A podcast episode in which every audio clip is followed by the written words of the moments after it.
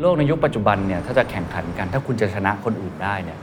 คุณไม่สามารถแข่งขันที่ราคาได้อย่างเดียว ผลิตภัณฑ์ของคุณมันต้องต่างอย่างชัดเจน Everything around you that you call life was made up by people that were no smarter than you. ซึ่งเราคิดภาพรวมๆทั้งหมดเนี้คือ innovation สตีฟจ็อบไม่ได้สร้างเทคโนโลยีใหม่เลยสักตัวนะแต่สตีฟจ็อบเอาเทคโนโลยีที่ available อยู่แล้วในตลาด แต่ว่าใส่ไอเดียเข้าไป วันเกียรตินะครับได้ใส่ชุดนี้กับพี่โดม เราอาจจะไม่ใช่ถึงกับเป็นเพียว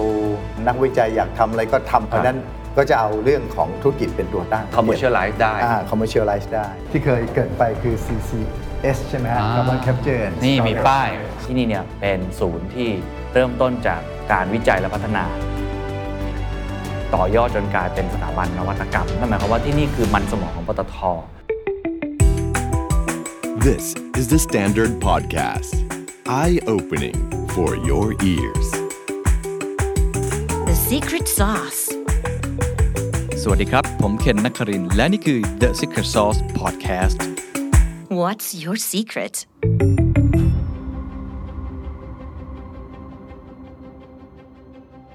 วันนี้มาที่มันสมองของปตทครับ หรือว่าสถาบันนวัตกรรมปตท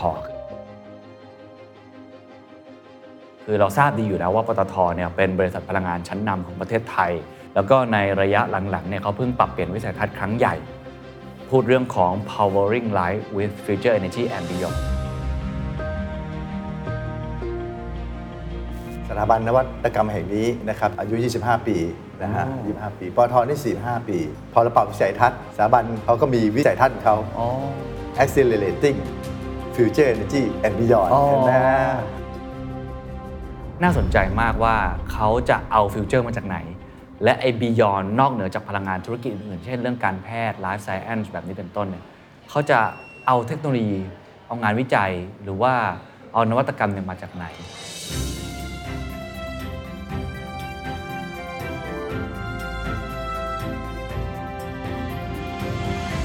วันนี้ดีใจมากนะครับพี่โด่งที่ได้มาเยี่ยมชมสถาบันนวัตกรรม ครับ ซึ่งก็เลยอยากให้พี่โด่งรีวิวให้ฟังอีกสักรอบหนึ่งครับว่า นวัตกรรมสำคัญยังไงกับวิสัยทัศน์ใหม่ของปตท ก็ถ้าในแง่ปตทเนี่ยเราก็ให้ความสำคัญในเรื่องของงานวิจัยเรื่องของนวัตกรรมมาตลอดเวลานะครับ งานหรือว่าธุรกิจที่ปตททำมาเนี่ยมันก็เป็นงานเกี่ยวกับทางวิทยาศาสตร์นะอืม เพราะฉะนั้นแล้วก็โดยเฉพาะอย่างยิ่งนะครับทางด้านพลังงานเนี่ยถ้าย้อนไปอดีตเนี่ยร้อยปีที่แล้วเนี่ย บริษัทฝรั่งเนี่ยมาทำที่เมืองไทยนะ ก่อนที่เกิดปตทอ๋อครับก็คือคนไทยยังไม่มีโน้ตฮาวนี่พอตั้งปตทขึ้นมา4-5ปีที่แล้ว เราเริ่มเห็นความสำคัญแล้วว่าคนไทยต้องมีความรู้ของตัวเอง มีโน้ตฮาวของตัวเอง ก็ให้ความสำคัญอย่างครับที่ว่านะครับ แล้วก็concept ของสถาบันนวัตกรรมของปตท. เนี่ยเราอาจจะไม่ใช่ถึงกับเป็น pure lab อืมนะฮะนักวิจัยอยากทำอะไรก็ทำอะไรไม่ใช่เงี้ยหลักการก็คือต้องเออเป็นหน่วยงานที่จะ support ธุรกิจ เพราะฉะนั้นก็จะเอาเรื่องของธุรกิจเป็นตัวตั้งอ่าคือนะเอาเรื่องเน้นทาง commercialize ได้อ่า commercialize ได้ โลกในยุคปัจจุบันเนี่ยถ้าจะแข่งขันกัน ถ้าคุณจะชนะคนอื่นได้เนี่ยคุณไม่สามารถแข่งขันที่ราคาได้อย่างเดียว คุณไม่สามารถแข่งขันแค่การตลาดได้อย่างเดียว คุณไม่สามารถชนะด้วยแค่ product คุณดีกว่าคนอื่นอย่างเดียว หัวใจสำคัญคือผลิตภัณฑ์ของคุณมันต้องต่างอย่างชัดเจน ซึ่งเราคิดภาพรวมๆทั้งหมดเนี่ยมันคือคำคำเดียวคือ innovation innovation ไม่จำเป็นต้องเป็นเทคโนโลยีนะครับ innovation อาจจะเป็นเรื่องของการพัฒนา process ก็ได้ให้ดีขึ้นทำให้ระยะเวลาในการผลิตสั้นลง เร็วขึ้นถูกลงแบบนี้เป็นต้น หรือว่ามันอาจจะเป็นเอ่อเรื่องของ business model ใหม่ ๆ ก็เป็นไปได้ ในยุคปัจจุบันการแข่งขันสูงแบบนี้ ถ้าคุณไม่มี innovation เนี่ยคุณไม่สามารถแข่งขันได้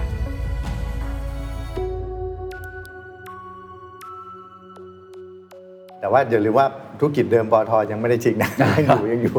เพราะฉะนั้นเอ่อแนวในการทำ innovation ของเขาเนี่ยเขาแบ่งเป็น 3 แนวครับนะฮะ innovation for business growth อันนี้ก็คือสำหรับธุรกิจที่กำลังจะโตเน้นธุรกิจหลัก แล้วก็ innovation for new growth อ่าอันนี้ก็คือ future energy and beyond แล้วครับครับ แล้วก็ innovation for green growth green growth อ่านะฮะเพราะฉะนั้นมันก็จะตอบตัวภารกิจของตัวองค์กรบอทได้ครบทุกมิติสถาบันนวัตกรรมเองเนี่ยอย่างที่บอกว่าเราสร้าง culture ของทีมงานวิจัยเนี่ยว่าควรจะต้องเป็นการสร้างสรรค์งานวิจัยเพื่อ commercial เพราะฉะนั้น 2 หน่วยงานนี้หันหน้าเข้าหากัน หน่วยธุรกิจเองเขาก็หันหน้าเข้าหาสถาบันนวัตกรรม โอ้อันนี้เป็นห้องเป็นห้องคล้ายๆ สกัดสารต่างๆสกัดสารเหรอฮะครับครับครับนี่คือผู้อำนวยการสถาบันนวัตกรรมโอ้ ดูแลพื้นที่นี้ทั้งหมดครับขอบคุณมากเลยยุทธนะคดารับครับครัห้อบงห้องนี้เป็นห้องเอ่องานวิจัยและพัฒนาเรื่องของสกัดสารสำคัญนะครับ ครับเพื่อใช้ในเรื่องของการเอาไปทำเป็นผลิตภัณฑ์ต่างๆนะครับอืม ของปตทนะครับ เราอะเอามีอะไรบ้าง อ่าสารอ่าสำคัญจากเอ่อพืชต่างๆ หรือแม้แต่ท่านผลไม้นะครับมาสกัดโดยที่เรามีเครื่องสกัด ครับ อ่าเครื่องนี้นะครับเราก็เอาเอ่อเครื่องสกัดพืสชมุนไพร ต่างๆนะครับสกัดสมุนไพรเองหรือว่าเอ่อสารสำคัญที่เราอยากสกัดจากเอ่อพืชผลไม้ต่างๆเนี่ยเอามาสกัดจากจากเอ่อเครื่องนี้นะครับ ครับ แล้วจากนั้นเนี่ยเราก็ ผ่านกระบวนการต่างๆนะครับมาอ๋อปั่น อย่างอันนี้ที่เรามีไอ้โรงแยกก๊าซที่มีสตรอเบอรี่ใช่ไหมครับใช่เราก็เอามาทำที่นี่ ใช่ครับ อันนี้ก็เราก็จะมีเอามาสกัดเป็นสารสำคัญออกมานะครับ เป็นสารที่เราต้องการแยกออกมานะครับ แล้วก็ครับเอามาทดสอบทดสอบแล้วก็เอามาผสมกับผลิตภัณฑ์ต่างครับๆ เพื่อใช้ประโยชน์ในเรื่องของเออคุณภาพในเรื่องของการพัฒนาผลิตภัณฑ์ต่างๆเช่นตามที่เช่นอะไรลูกค้บ้างครับผลิตภัณฑ์อย่างเช่นเอ่อเครื่องสำอางก็ตามนะครับ อ๋อหรือแม้กระทั่งพ วกที่เป็นเอ่อสารที่เป็นนิวทริชั่นต่างครับ ๆนะครับที่เราเอาไปจำหน่ายในเชิงพาณิชย์เนี่ยพวกนี้เราทำได้หมดเลยนะก็คือรับสกัดสารมาเพื่อเป็นอินกิเดียนสำคัญใช่ครับ ของธุรกิจใหม่ของปตทตอนนี้กำลังสกัดอะไรอยู่เอ่ยฟ้าทะลายโจรนะครับที่เราสกัดอ่าโอ้ อ่า นี่คือถ้าเราเห็นอันนี้เราจะไม่รู้เลยว่าเรากำลังอยู่ในองค์กรของปตท. คือฟ้าทะลายโจรสตรอว์เบอร์รีแต่ว่าไอ้ทั้งหมดนี้เราคือหวังผล commercial ได้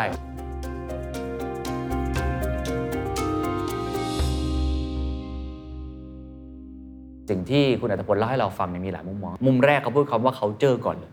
คือถ้าไม่มีวัฒนธรรมองค์กรน่ะจะไม่สามารถสร้างนวัตกรรมให้เกิดขึ้นได้ เพราะนวัตกรรมไม่ได้เกิดขึ้นจากนักวิจัย แต่เกิดขึ้นจาก business development เกิดขึ้นจาก พนักงานทั่ว ๆ ไปเกิดขึ้นจาก CEO ซึ่งพี่ดงเขาก็ก็เล่าให้เราฟังว่าเขาสร้างวัฒนธรรมองค์กรแบบนี้ปลูกฝังแนวคิดตั้งแต่อยู่ในค่านิยมของเขาคำว่า spirit เนี่ยมีตัว I อยู่แล้วก็คือ innovation แล้วก็ฝังเรื่องนี้ลงไป โครงสร้างองค์กรก็ต้องปรับใช่ไหมครับ process ก็ต้องปรับเงินทุนที่จะใส่ลงไป เอาทีมวิจัยมาเจอกับทีม business ต่อเชื่อมกันตลอดเวลาเพื่อให้งานมันเกิดขึ้นได้ อีกอันหนึงอันที่ 3 ที่ผมชอบมากคือ เขาใช้คำว่า innovation to commercial I2C ทุกอย่างที่เราพยายามจะสร้างงานวิจัยจะพัฒนา เราต้องเห็นปลายทาง คือพี่โด่งจะใช้คำว่า true เยอะมาก true true คือทะลุปูโป่งอะผมแปลอย่างนี้แล้วกันคือทะลุปูโป่งคือ เราไม่ได้ทำแค่วิจัยเพื่อวิจัย แต่เราวิจัยเพื่อไปสู่เป้าหมายสุดท้าย เรามีเขาเรียกว่าการทำงานเป็นรูปแบบเป็นคณะทำงานนะครับเรียกว่า I2C I2C Innovation to Commercial ครับเพราะฉะนั้นคณะทำงานชุดนี้เนี่ย ก็ประกอบด้วยทั้งหน่วยธุรกิจและหน่วยของเอ่อ innovation หน่วยครับของนวัตกรรมสถาบันนวัตกรรมเนี่ยครับมานั่งแล้วก็ทำงานด้วยกัน เพื่อที่จะคุยกันครับว่าในตลาดเทรนด์คืออะไร คืออะไรผู้บริโภคอยากได้อะไร pain point คืออะไรครับถูกไหมนักวิจัยก็บอกเอ้ยตอนนี้มันมีเทคโนโลยีใหม่ ๆ นะนะเอ่อที่เกิดขึ้นในโลก เอามาพูดคุยแลกเปลี่ยนกัน แล้วเราทำเขาเรียกว่าเป็น stage-gate นะ หมายถึงว่า โยนเข้ามาก่อน แล้วก็กรองอะสมมติ 50 ชิ้น ก็อาจจะคุยกันกรองอะน่าจะมาโฟกัสสัก 10 ชิ้นครับอะ10ชิ้นก็เอ่อสถาบันก็ไปทำงาน แล้วก็ develop ขึ้นมาอะมากรองอีก อันไหนดูแล้วน่าจะไปได้เอ่อมีความเป็นไปได้ อาจจะทำไพลอตก็เลือกมาทำไพลอตก็มันก็จะ สเกลดาวมาเรื่อยๆจนครับอาจจะเหลือสักชิ้น 2 ชิ้นมาที่คิดว่าเอ้ยน่าจะต้องเอาไปทครับำคอมเมอร์เชียลแล้วอ๋อนะฮะแล้วก็เราก็ในแง่ขององค์กรเนี่ยเราก็ตั้งหน่วยงานขึ้นมาเพื่อสปอร์ตพวกนี้นะฮะถ้าเป็นทำงานตามฝ่ายตามฟังก์ชันปกติก็ว่าไปนะแต่เรามีตั้งขึ้นมาเป็นบริษัทเรียกว่า Alpha Com อัลฟักของอ่าที่จะคอยลงทุนตัวธุรกิจใหม่ ๆ ที่สเกลอาจจะไม่ได้ใหญ่ แต่ว่า Alpha Com เนี่ย อาจจะไปร่วมทุนก็ได้นะฮะถ้าเขาเอ่อคิดค้นอะไรขึ้นมาคิดว่าน่าจะ commercialize ได้เนี่ยครับก็ก็ลงทุนตั้งเป็นบริษัทนะอืมขึ้นมาเนี่ยเพื่อให้เกิดความคล่องตัวครับทำสเกลเล็กก่อนแล้วก็ขยายขึ้นได้ครับทีนี้เมื่อกี้แตะเคนแตะถึงว่าเรื่องเออหลายองค์กรอาจจะเอ๊ะงบจำกัดไหมอะไรครัปบระมาณเนี้ยให้ผมแนะนำนะฮะจริงๆ แม้แต่ปตทเองก็ตามเนี่ยคอนเซปต์หรือว่า position เนี่ยมันก็ต้องให้มันถูก ยกตัวอย่างนะยกตัวอย่างเช่น additive ที่ใส่เข้าไปในน้ำมันหล่อลื่นเพื่อเพิ่มคุณสมบัตินะนะสถาบันเราเนี่ยไม่ได้ไม่ได้คิดโมเลกุลของ additive สถาบันทำอะไรรู้ไหมสถาบันพัฒนาเทคโนโลยีในการคัดเลือกอ๋อ additive เพราะบริษัท additive มันมีทั่วโลก อ๋อ คือเราต้องดู positioning ของเราด้วยโคยังนี่ดีนะเอ่อแค่เทคโนโลยีในการคัดเลือกนี่ผมว่าก็ก็มันดีแล้วในการตอบอืม ตอบเออตัวธุรกิจ Everything around you that you call life was made up by people that were no smarter than you. And you can change it. You can influence it. You can you can build your own things that other people can use. เขาก็ยกตัวอย่าง Steve Jobs ว่าไม่ใช่คนคิดค้น touchscreen นะครับ ผมได้ไปเห็นคนคิดค้น touchscreen มาแล้วคือที่ MIT Media Lab เห็นมาแล้ว แต่ Steve Jobs ไม่ได้เป็นคนคิดสำหรับพี่โด่งเนี่ยนวัตกรรมเนี่ยในประเทศไทยเนี่ย อาจจะไม่ต้องทำทั้งหมด คือไม่ต้องไปต้นทางก็ได้ แต่ว่าเป็นนักปรุง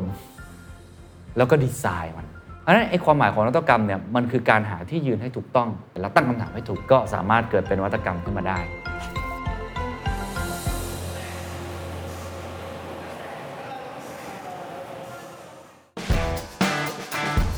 ก่อนเข้าห้องเขาให้เปลี่ยนชุด ซึ่งเปลี่ยนเป็นบอมเบอร์แมนเลยอะ ก็แปลกดีผมก็ไม่เคยใส่เต็มยศขนาดนี้อ่าพี่โด่งเขาก็บอกอ้าวไม่เคยไปพวกโรงงานอาหารเหรออินกิเดียนหรอมันต้องคลีนขนาดนี้ ผมก็งงเล็กน้อยนะตอนแรกว่าเอ๊ะเราไม่ได้มาดูอาหารหรือไม่ใช่เหรอ ก็มาถึงบางอ้อตอนที่เขาอธิบายให้ฟังตอนเข้าไป เพราะว่าเห็นไอ้เจ้าวุ้นมะพร้าวนี่วางอยู่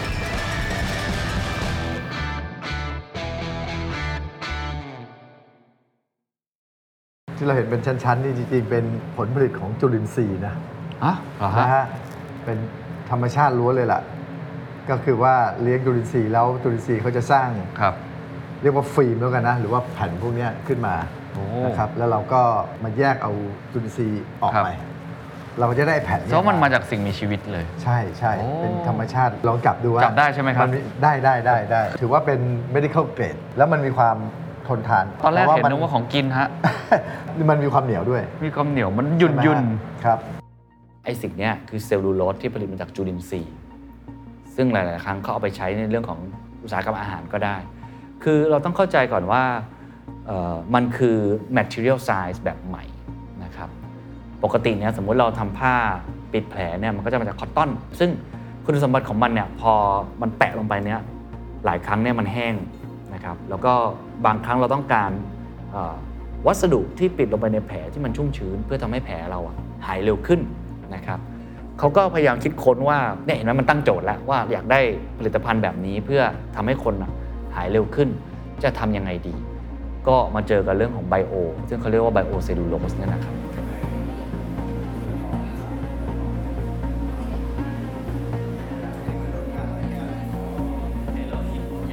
ซึ่งซึ่งอันนี้สิ่งที่น้องๆเขาทำกันอยู่นี่คือทำอะไรครับ คือโดยกระบวนการนะครับ เราก็จะรับ ตัว Product มาจาก OEM น้องๆก็จะคัดตัว Material ที่เหมาะสมกับการใช้งาน แล้วก็จะมีบางส่วนที่ไม่ผ่านอ๋อเกรดก็จะทิ้งไปไหนไหนตัวไหนตัวไหนที่ใช่ครับตัวที่ไม่ผ่านก็จะเป็นตัวที่แผ่นไม่เรียบอ๋อความหนาไม่ได้หรือดูว่ายังไงเขาไม่ผ่านควอันนี้คือจริงๆมันจะบางเกินไปครับ ถ้าเทียบกันอ๋อนะครับเพราะว่าคีย์ของมันก็คือความหนาที่เหมาะสมโอ้ความหนาที่เหมาะสมจะทำให้แผ่นเนี้ยสามารถสร้างความชุ่มชื้นให้กับครับบาดแผลได้ดีที่สุดครับภายในระยะเวลา 3 วันที่เราใช้อ๋อครับ แล้วพอคัดได้แล้วเสร็จแล้วไปคัดได้จากนั้นเดี๋ยวน้องเขาก็จะเอาเข้าเครื่องนะครับกระบวนการก็คือว่าพอเราคัดแผ่นที่ได้ความหนาเหมาะสม ไม่มีสิ่งเจือปนครับสะอาดดู physical property หรือว่าดูภาพลักษณ์ภายนอกมันโอเคแล้ว ครับเราก็จะเอาใส่เนี่ยครับใส่น้ำเพื่อทำ purify เพื่อทำการทำให้ทำความมันสะอาดบริสุทธิ์สะอาครัดบแล้วก็ปลอดเชื้อออ โดยใช้เครื่องที่เรียกว่าเครื่องออโตเฟรกหรือเครื่องอบความดันสูง อ๋ออ่าครับซึ่งเป็นเครื่องที่ใช้ทำความสะอาดหรือว่า ทำให้เอ่อเครื่องมือแพทย์บริสุทธิ์อยู่แล้วอ่าโอ้สุดยอดเลย มีคนเคยทำแบบนี้มาก่อนปะครับ เอาเอาเส้นใยจากไอจุลินทรีย์มาทำจริง ๆ เส้นใยจากจุลินทรีย์เนี่ยเป็นเทคโนโลยีที่มีอยู่แล้วในต่างประเทศครับเพียงแต่ว่าสิ่งที่เราต้องทำก็คือเราต้องเอามาปรับเพื่อให้เหมาะกับเอ่อ คนเอเชีย เพราะฉะนั้นจริงๆน่าจะเริ่มมาจากการคัดสายพันธุ์จุลินทรีย์เลยอ๋อ เป็นสายพันธุ์ที่มีในประเทศไทยไม่น่าเรคัดเชื่อแยกเก็บไว้แล้วก็จ้าง OEM เขาช่วยครับทำให้ใช่ไหมครับแต่ว่าเราก็ต้องเอาตัวตัวสายพันธุ์เนี่ยเอาครับเชื้อไปให้เขาแหละอ๋อแล้วก็เอาไปเพาะแล้วก็เอ่อพอมันออกมาเป็นฟิล์มอย่างนี้ครับ เขาก็ส่งมาให้เรา อ๋อ เราก็มาทำเพลฟายต่อครับอ่าด้วยโน้ตฮาวที่เราครับคิดค้น แต่ว่าก็ได้ยินความท้าทายนะครับจากทีมงาน เนื่องจากมันอยู่ในอุตสาหกรรมการแพทย์ อุตสาหกรรมการแพทย์เนี่ยต้องยอมรับว่าเป็นอุตสาหกรรมที่ความน่าเชื่อถือสำคัญที่สุด safety เขาถึงทำความสะอาดประมาณ 10 รอบได้ แล้วก็ฝั่งโรงพยาบาลฝั่งคุณหมอเองจริงเขาก็คุ้นเคยกับวัสดุทางการแพทย์ หรือว่าผลิตภัณฑ์ทางการแพทย์หรือเครื่องมือแพทย์ที่มาจากต่างประเทศ พออันนี้มันผลิตโดยคนไทยก็ต้องใช้เวลานิดนึงก็ต้องไป partner เพิ่มเติม แต่ว่าอย่างน้อยที่สุดเนี่ยเราได้เห็นนวัตกรรมของคนไทย ที่ผมคิดว่าอันเนี้ยผมก็ไม่เคยเห็นเหมือนกัน เป็นผ้าปิดแผลที่ มันมันให้ความรู้สึกว่ามีชีวิตได้ด้วยนะครับอันนี้ก็เป็นสิ่งหนึ่งที่เออปตทเขาก็ใส่ใจจริง ๆ แล้วก็ลงมือทำแล้วครับแล้วตัวตัวอินโนเวชันแบบนี้ที่ออกมาเป็น product ได้เนี่ยอืม พี่โด่งวัดผลมันยังไง คือคำว่าอินโนเวชันเนี่ยหลายครับครั้งครับเนี่ยเอ่อผมเข้าใจว่ามันก็จะมีความล้มเหลวระหว่างทางแน่นอน ใช่เพราะว่าใช่ใช่ มันทำสิบมันไม่มีทางได้สิบถูกไหมอืฮะ มเพราะฉะนั้นตัวชี้วัดก็ต้อง allow ให้เขาเฟลทอืมำทำผมนะอ่า หรือว่ามันมิติของมิติของตัวชี้วัดเนี่ยมันก็ครับมีหลายมิติครับมันก็อาจจะไม่ใช่ไปจำไปที่รีเซลครัมับนก็ระหว่างทางได้ เป็นครับมายสเตนได้อืมมันมีวิธีการตั้งนะฮะอ่าหรือตัวอย่างเช่นเอ่อเป็นผลสำเร็จที่เป็นอะจด patent ได้อ๋ออ่านี่เขาก็จะ achieve ได้ใช่ไหมปีเนี้ยคุณเอาให้ได้สักกี่ patent ส่วนไอไอตัวสิทธิบัตรที่ได้มาเนี่ยมันจะ commercialize ได้อะไรอันนี้มันมันต้องทำงานร่วมกันครับครับนะทีนี้ project ไหนที่พอจะเป็นไปได้ก็อาจจะต้องตั้งเรื่อง commercial แหละอืมในในในบาง project แล้วก็ต้องดูนะค่อนข้างต้อง customize พอสมควรนะครับแล้วก็หลายอันเป็นเขาเรียกเป็นโค KPI อืมเป็นโค KPI ร่วมกันต้องร่วมกันต้องร่วมกันครับนะฮะในแง่ของการลงทุนล่ะครับครับ เวลาเราลงทุนไปเนี่ยเราประเมิน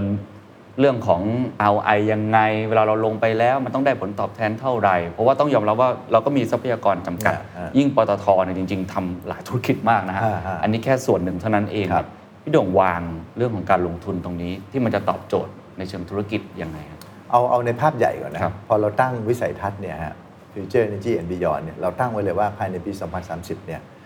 เอ่อรายได้ต้องมาจาก Future Energy and Beyond เนี่ย30%ครับ มันก็สอดคล้องกันนะครับเพราะฉะนั้นช่วงนี้เนี่ยช่วงนี้ไปจนถึงปี 2030 เนี่ยรีซอสหรือว่าเงินเนี่ยงบประมาณเนี่ยมันก็จะลงมาตรงนี้นะประมาณ 30%เหมือนกันอ๋อโอ๊ยตรงไปตรงมาอย่างนั้นเลยฮะตรงไปตรงมาตรงไปตรงมา ซึ่งปกตินะฮะยังไม่ถึง 30 เวลาลงเวลาอ๋อไม่ถึงไม่ถึงเพราะ future energy and beyond ถ้าถ้าแต่ก่อนนะมันก็น้อยน้อยมากแต่ตอนนี้เราก็เกียร์มาลงตรงนี้คือเราอยากได้สัดส่วน 30 เราก็เลยลงเงินถูก30 เลยถูกถูกถูกถูกถูกก็ อาจจะไม่ได้ออกมาเป็นตัวเลข เพราะเราไม่รู้หรอก เราทำของใหม่เนื่องมาแต่ว่าออกมาเป็น concept อะว่าว่าเอาละอนุญาตให้คุณ fail ได้นะ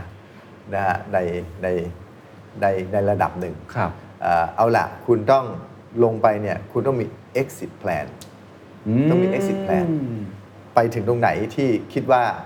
ไม่ไหวแล้ว ต้องออกครับ คือเข้าได้ ต้องออกเป็น เข้าได้ต้องออกเป็นต้องออกเป็สำคัญนไม่มากงั้นไม่งั้นไปเรื่อยๆเนี่ยมันก็เลื่อนมันไหลเรื่อยนะนั่นคือขาหนึ่งคือเรื่องของตัวอ่า new growth ครับ ทีนี้เรื่องของ green growth เมื่อสักครู่นี้ผมว่าครับอันนี้อันนี้ก็น่าสนใจมาก อ่า เพราะว่าผมไม่แน่ใจว่าเรามองเรื่อง financial return มากน้อยแค่ไหน อย่างเช่นตัว CCS อย่างเงี้ยเป็นต้น อ่าวิธีกรอบคิด framework ในการทำนวัตกรรมลักษณะที่มันเป็นแบบนี้เนี่ยอืมเป็น green เนี่ย อ่า ที่เราผม คิดว่ามันต้องลงทุนด้วย ถูก ตอบโจทย์เรื่องของ net zero ด้วย ครับ แต่ผลตอบแทนทางธุรกิจเนี่ยมันครับไม่ได้ตรงไปตรงมา ใช่ สักเท่าไหร่ อันนี้กรอบคิดคืออะไรครับ อันนี้มันเริ่มมันเริ่มคอมพลิเคทขึ้นมาแล้วอืมเริ่มเริ่มซับซ้อนนะประเทศไทยอันนี้เล่าถึงประเทศไทยก่อนนะอืมเราตั้งเป้าไว้คือ 2065 ถูกไหมฮะที่ต้องเป็น net zero ใช่ครับ ประเทศไทยจะยกระดับการแก้ไขปัญหาสภาพภูมิอากาศอย่างเต็มที่ เพื่อให้ประเทศไทยบรรลุเป้าหมาย ความเป็นกลางทางคาร์บอนภายในปี 2050 และบรรลุเป้าหมายการปล่อยก๊าซเรือนกระจกสุดที่เป็นศูนย์ในปี 2065 นี่เขาไปดูกันแล้วล่ะว่า จะทำยังไงก็ตามทำเรื่อง energy efficiency ทำเรื่องปูปลาทำเรื่องอะไรเนี่ยมันยังเหลือนะไอ้คาร์บอนเนี่ยอืมยังไงมันไม่สุดสามารถดูดซับได้หมดใช่สุดท้ายเนี่ยต้องดูดมาแล้วก็หาที่เก็บมันอ่านะฮะเขาเรียกว่า CCS ครับ Carbon Capture and Storage จับมันมาแล้วก็เก็บเข้าไปครับ นะนี่เก็บก็คือเก็บเข้าไปในแหล่งนะฮะใต้ดินใต้ทะเลอะไรก็ว่าไปเนี่ยซึ่งเทคโนโลยีอยู่นี้เนี่ยมันก็ต้องลงไปศึกษาแล้วล่ะว่า ในชั้นหินเอ่ยอะไรเอ่ยความสามารถในการกักเก็บเก็บแล้วไม่ไม่กลับเข้ามาอีกอะไรเนี่ยฮะสถาบันวิจัยก็จะวิจัยเรื่องพวกนี้ เรื่อง CCS เอ่ยเรื่องคาร์บอนเครดิตเลยตอนเนี้ยอย่าว่าแต่ประเทศไทยเลย ทั้งโลกก็ยังแบบ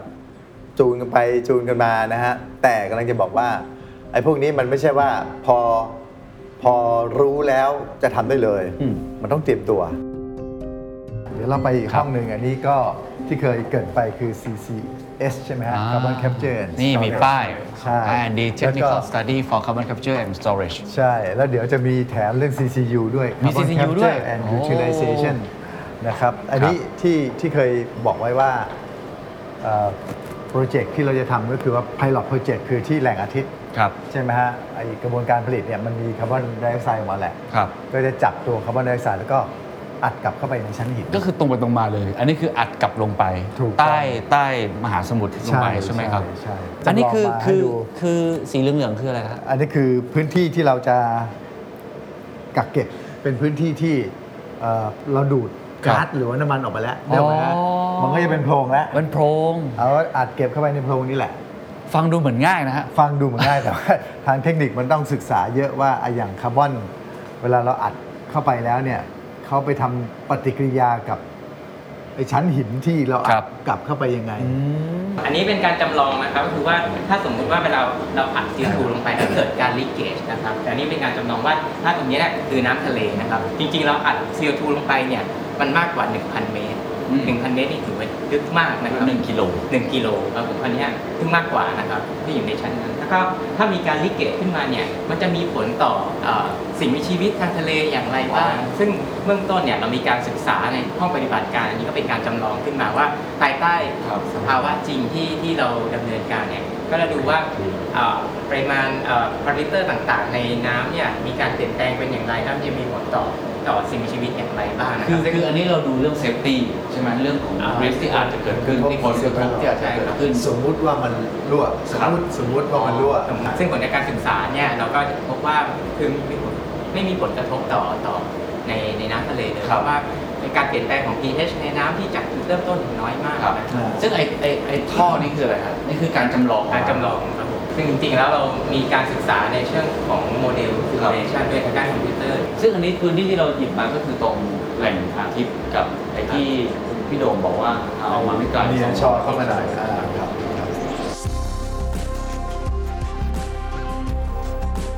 ข้อมูลจากพี่โด่งเขาบอกว่าไอ้แหล่งของไทยที่มีอยู่ในตอนเนี้ยถ้าทำสำเร็จเนี่ยได้ปีละ 40 ล้านตัน ตอนผมฟังครั้งแรกตกใจ เพราะว่าเราปล่อยปีหนึ่ง300 ล้านตันนะครับลดไป 40 ล้านตันนี่ถือว่าช่วยช่วยภาคอุตสาหกรรมมหาศาลและไอ้เป้าเนซิโ o ที่ประเทศไทยตั้งไว้ก็มีโอกาส ถ้าเกิดเราทำได้จริงนะครับ เรามองไว้เป็น 2 เฟสอันแรกใช้กับตัวเองก่อนครับ ใช้กับตัวเองนะฮะเรามีการประกาศ position เรื่อง เรื่องไอตัว net zero นะฮะปอทก็ 2050อะไรครับเนี่ยซึ่งอนาคตอย่างนี้เอ่อให้ให้เคนมองอย่างนี้ว่ามันมี2งมิติทำ commercial ได้อืมคาร์บอนเครดิตอาจจะขายได้ครับอืมนะราคาเข้าใจน่าจะต้องดีขึ้นเราเรื่อยอืมๆอันที่หนึ่งอันที่สองเนี่ยเรื่องกิจการกิจการทางการค้าอืมไม่ช้าก็เร็วเราจะเจอออืมอืมนะฮะเพราะฉะนั้นพวกนี้มันเป็นตัวเอ่อเป็นตัวที่จะตอบโจทย์ในเรื่องของของ การกีดกันทางการค้าอืมอืมนะฮะทำให้เราไม่โดนกีดกันทำให้เราไม่โดนกีดกัน อันที่ 2 ก็คือตัวอ่า CCU คืออนนี่ advanced กว่า คือไม่ใช่แค่ดูดกลับมา แต่ว่าเอาไอ้สิ่งที่มองว่าเป็นขยะนั่นนะกลับมาใช้ใหม่ อันนี้จะเป็น Carbon Capture and Utilization CCU utilize ก็คือเอามาใช้ เอามาใช้งาน เอาคาร์บอนมาใช้งานต่อ ใช่ใช่โอ้ใช่โครงการเนี้ยค่ะเป็นการยูทิไลซ์ CO2 ครับมาใช้ร่วมกับพวกมีเทนไฮโดรคาร์บอนที่ปตทมีอยู่แล้วค่ะเป็น เราเป็นเรื่องในการ convert พวกไฮโดรคาร์บอนแก๊สแล้วก็ CO2 เนี่ยให้เป็นตัว carbon nanotube carbon nanotube เนี่ยเป็น advanced carbon material เป็นอ๋อ future material เป็นnanostructure แล้วเอาไปใช้ทำอะไรได้บ้างครับเอ่อตัวตัวคาร์บอนค่ะปกติแล้วมันจะไม่นำไฟฟ้าคาร์บอนชนิดเนี้ยค่ะเป็นคาร์บอนที่นำไฟฟ้าคุณสมบัติของมันคือน้ำหนักเบา อ๋อ แข็งแรงมากๆครับนะคะแล้วก็นำไฟฟ้าได้ แล้วกระบวนการทั้งหมดตอนนี้ อยู่ในขั้นตอนไหนแล้วครับ อันเมื่อไหร่เราจะได้เห็นการใช้งานของมันจริงคือถ้า CCS เนี่ยเอิ่มคงต้อง pilot ก่อนครับนะฮะแล้วก็อย่างที่พี่ว่าถ้าไอโครงการใหญ่เนี่ยยังไงเสียต้องคุยกับกฎหายทามงภาครัฐในเรื่องกฎหมายอืมมันทำมันทำเลยไม่ได้ครับนะฮะส่วน C CCU เนี่ยทำได้เลยอ๋อเพราะมันก็มีคือมันมีภายในของเรา มันมีภายในของเรา มันคือเป็นการทำธุรกิจนั่นเองครับแล้วก็สร้างโรงงานมาผลิตไอ้คนี่รับ ทดแทนนำเข้าครัก็บ ว่าไป มันก็เหมือนเรามีเวสแล้วเราก็เอาสิ่งเหล่านั้นมาเป็นถูกต้องเป็นวัตถุดิบในการอ่า ทำผลิตภัณฑ์อื่น ถูกต้องอ๋อถูกต้องเนี่ยเนี่ยผงฟูโปรตีนอาหารสัตว์ วัสดุก่อสร้างเมทานอลก่อสร้าง ซึ่งแต่ละอันในทางเทคนิคเนี่ยมันได้แล้วล่ะ อ๋อทีนี้ทีมอย่างที่บอกทีม BD ครับ ก็ต้องเข้าไปดูว่ามัน อืม commercialize ได้เปล่าครับสเกลโรงงานควรจะลงขนาดไหนครับ คุ้มไม่คุ้มอะไรอย่างเงี้ยนะเห็นภาพครับ ซึ่งแน่นอน 5 อันเนี่ย ผมก็เชื่อว่าไม่ได้ว่าผ่านทุกอันหรอก อืมผ่านทุกอันว่าสามารถ commercialize ได้ครัแต่บก็ ไม่เป็นไร อย่างน้อยเนี่ยมัน originate มาจากสถาบันวิจัยครับนะฮะครัที่บ เอาไปทำเป็นธุรกิจจริงได้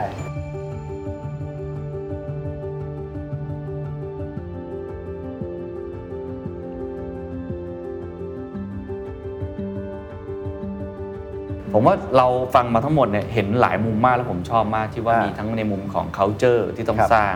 มุมในเรื่องของตัวเอ่อโจทย์ของการตั้ง ให้ให้มันเกิดนวัตกรรม ฮะมีเรื่องของธุรกิจ แล้วก็รวมถึงการลงทุนช่วงท้ายก็เลยอยากจะให้พี่โด่งลองมองภาพไปในอนาคตนะครับ ว่าเอ่อหลังจากนี้ที่นี่ 25 ปีใช่ไหมหลังจากนี้เนี่ย positioning ของที่นี่จะเป็นยังไงต่อจะเซิร์ฟอะไรให้กับปตทอนาคตของหน่วยงานวิจัยพัฒนา แล้วก็สร้างนวัตกรรมปตทเนี่ยจะเป็นยังไงต่อไปก็เอ่อ ถ้าอนาคตแบบไกลๆแบบกำบั้นทุบทุบดินนะฮะ ก็จะต้องเป็นสถาบันที่อยู่คู่กับการเจริญเติบโตของปอทตลอดไปปตทเป็นยังไงก็ต้องตามไป ต้องตามไปต้องตามไปแล้วก็เอ่อเอ่อผมเชื่อว่าที่นี่เป็นแหล่งรวมอืมและแหล่งผลิตบุคลากรนักวิจัยอืมที่มีคุณภาพที่สุดในประเทศอืมนะอันนี้ผมตั้งไว้อย่างนั้น เพราะว่าเพราะว่าอย่างที่บอกนักวิจัยที่อยู่ในแลบเพียวๆก็มีนะแต่ว่านักวิจัยของเราผมคิดว่าเป็นนักวิจัยที่ ที่เวลลาเด็ดอย่างที่บอกนะฮะอืมอืมที่ที่มีคุณสมบัติที่เอ่อสามารถเป็นบุคลากรที่มีคุณภาพครับผลักดันเป็นพื้นฐานให้กับการเจริญเติบโตของประเทศด้วยอืมการสร้าง New S Curve ให้กับองค์กร สร้าง New S Curve ให้กับประเทศครับครับนะฮะนะฮะอืมอันนี้ก็ก็เป็นอะไรที่ตั้งไว้ครับก็ไม่มายนะ ถ้านักวิจัยเขาเอ่ออะไรล่ะ มีแนวทางว่าอาจจะมีบริษัทที่อยากจะทำเหมือนกันแล้วอาจจะ อะไรนะ เอาตัวนักวิจัยหนึ่เรางไปตัวไปก็โอเคก็ถือว่า talent war อยู่เออถือว่าถือว่าอะไรนะ ถือว่าเราก็สร้างให้ประเทศแหละผู้บริหารจริงก็คล้ายๆกันหมดนะความรู้ด้าน MBA ด้านธุรกิจด้านการลงทุน แต่ไอ้พื้นฐานด้านความเชี่ยวชาญเนี่ยตรงเนี้ยมันจะทำให้เราแตกต่างจากคนอื่น นั่นทำให้นักวิจัยเนี่ยสำหรับผมเนี่ยเป็นเป็นเป็นบุคลากรที่มีความสำคัญมากต่อองค์กร เพราะเขาคือคนที่ implement เรื่องของงานวิจัยขึ้นมา นั่นคือมุมแรก มุมที่ 2 ก็คือนักวิจัยเป็นเป็นวุ้นแปลภาษาให้กับองค์กรได้ ถ้าเกิดว่าองค์กรนั้นจะต้องไปพูดคุยกับบริษัทอื่นๆ ถ้านักวิจัยสามารถแปลภาษาที่เข้าใจยากให้เข้าใจง่าย นั่นเท่ากับว่าความรู้ก็จะของผู้บริหารหรือผู้ที่มีอำนาจในการตัดสินใจขององค์กร ก็จะมีความรู้เท่ากันกับนักวิจัยนะครับ ซึ่งถ้าเกิดว่ามีความรู้ใกล้ ๆ กัน อาจจะไม่ได้ลงลึกมาก แต่ว่าอย่างน้อยเขาสามารถตัดสินใจได้บนพื้นฐานข้อมูล มันทำให้เขาเข้าใจในเรื่องนั้นได้มากขึ้น วันนี้สิ่งที่ที่ได้มากที่สุดน่าจะเป็นเรื่องของการตั้งเป้าให้ถูก ตั้งคำถามให้ถูก ผมคิดว่าเรื่องนี้สำคัญมาก โดยเฉพาะเรื่องที่มันมีอะไรทำเยอะเหลือเกินพอพูดถึง innovation เนี่ยมันมันเยอะครับ มันดูเราต้องลองผิดลองถูกไปซะทุกอย่าง แต่เราต้องตีกรอบเราให้ได้ว่าสุดท้ายแล้วเนี่ยที่ยืนของเราบนโลกหรือที่ยืนของเราในสมรภูมิการแข่งขัน ที่ยืนของเราในอุตสาหกรรมเราอยู่ตรงไหนสองก็คือ แล้วสิ่งที่เราต้องการจริง ๆ คืออะไร ผมคิดว่าคำถามที่น่าสนใจคือ 2 ปีข้างหน้าเราอยากเห็นอะไร ในองค์กรของเราเอง และอันนั้นอะมันจะเป็นโจทย์ของการตั้งให้นักวิจัยไปทำนวัตกรรมมา หรือว่าให้ทีมงานไปทำการทดลองอย่างที่เขายกตัวอย่างว่า ตั้งง่ายมากเลย เช่นบอกว่าจะต้องสามารถลดการปล่อยคาร์บอนได้เท่าไหร่ในอีก 3 ปีข้างหน้า คือมันตั้งมาเพื่อให้เห็นเป้าตรงนั้น ผมก็เลยคิดว่าตัวผู้บริหารเองเนี่ยนะครับออนอกเหนือจากมีกลยุทธ์ธุรกิจแล้ว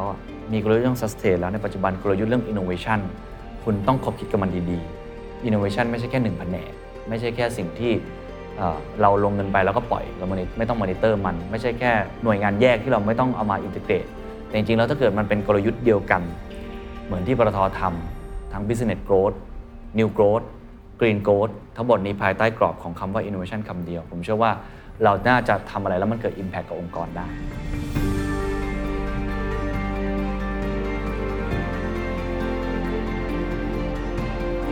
ถ้าคุณชื่นชอบ The Secret Sauce episode นี้นะครับก็ฝากแชร์ให้กับเพื่อนๆ คุณต่อด้วยนะครับ และคุณยังสามารถติดตาม The Secret Sauce ได้ใน Spotify, SoundCloud, Apple Podcast, Podbean, YouTube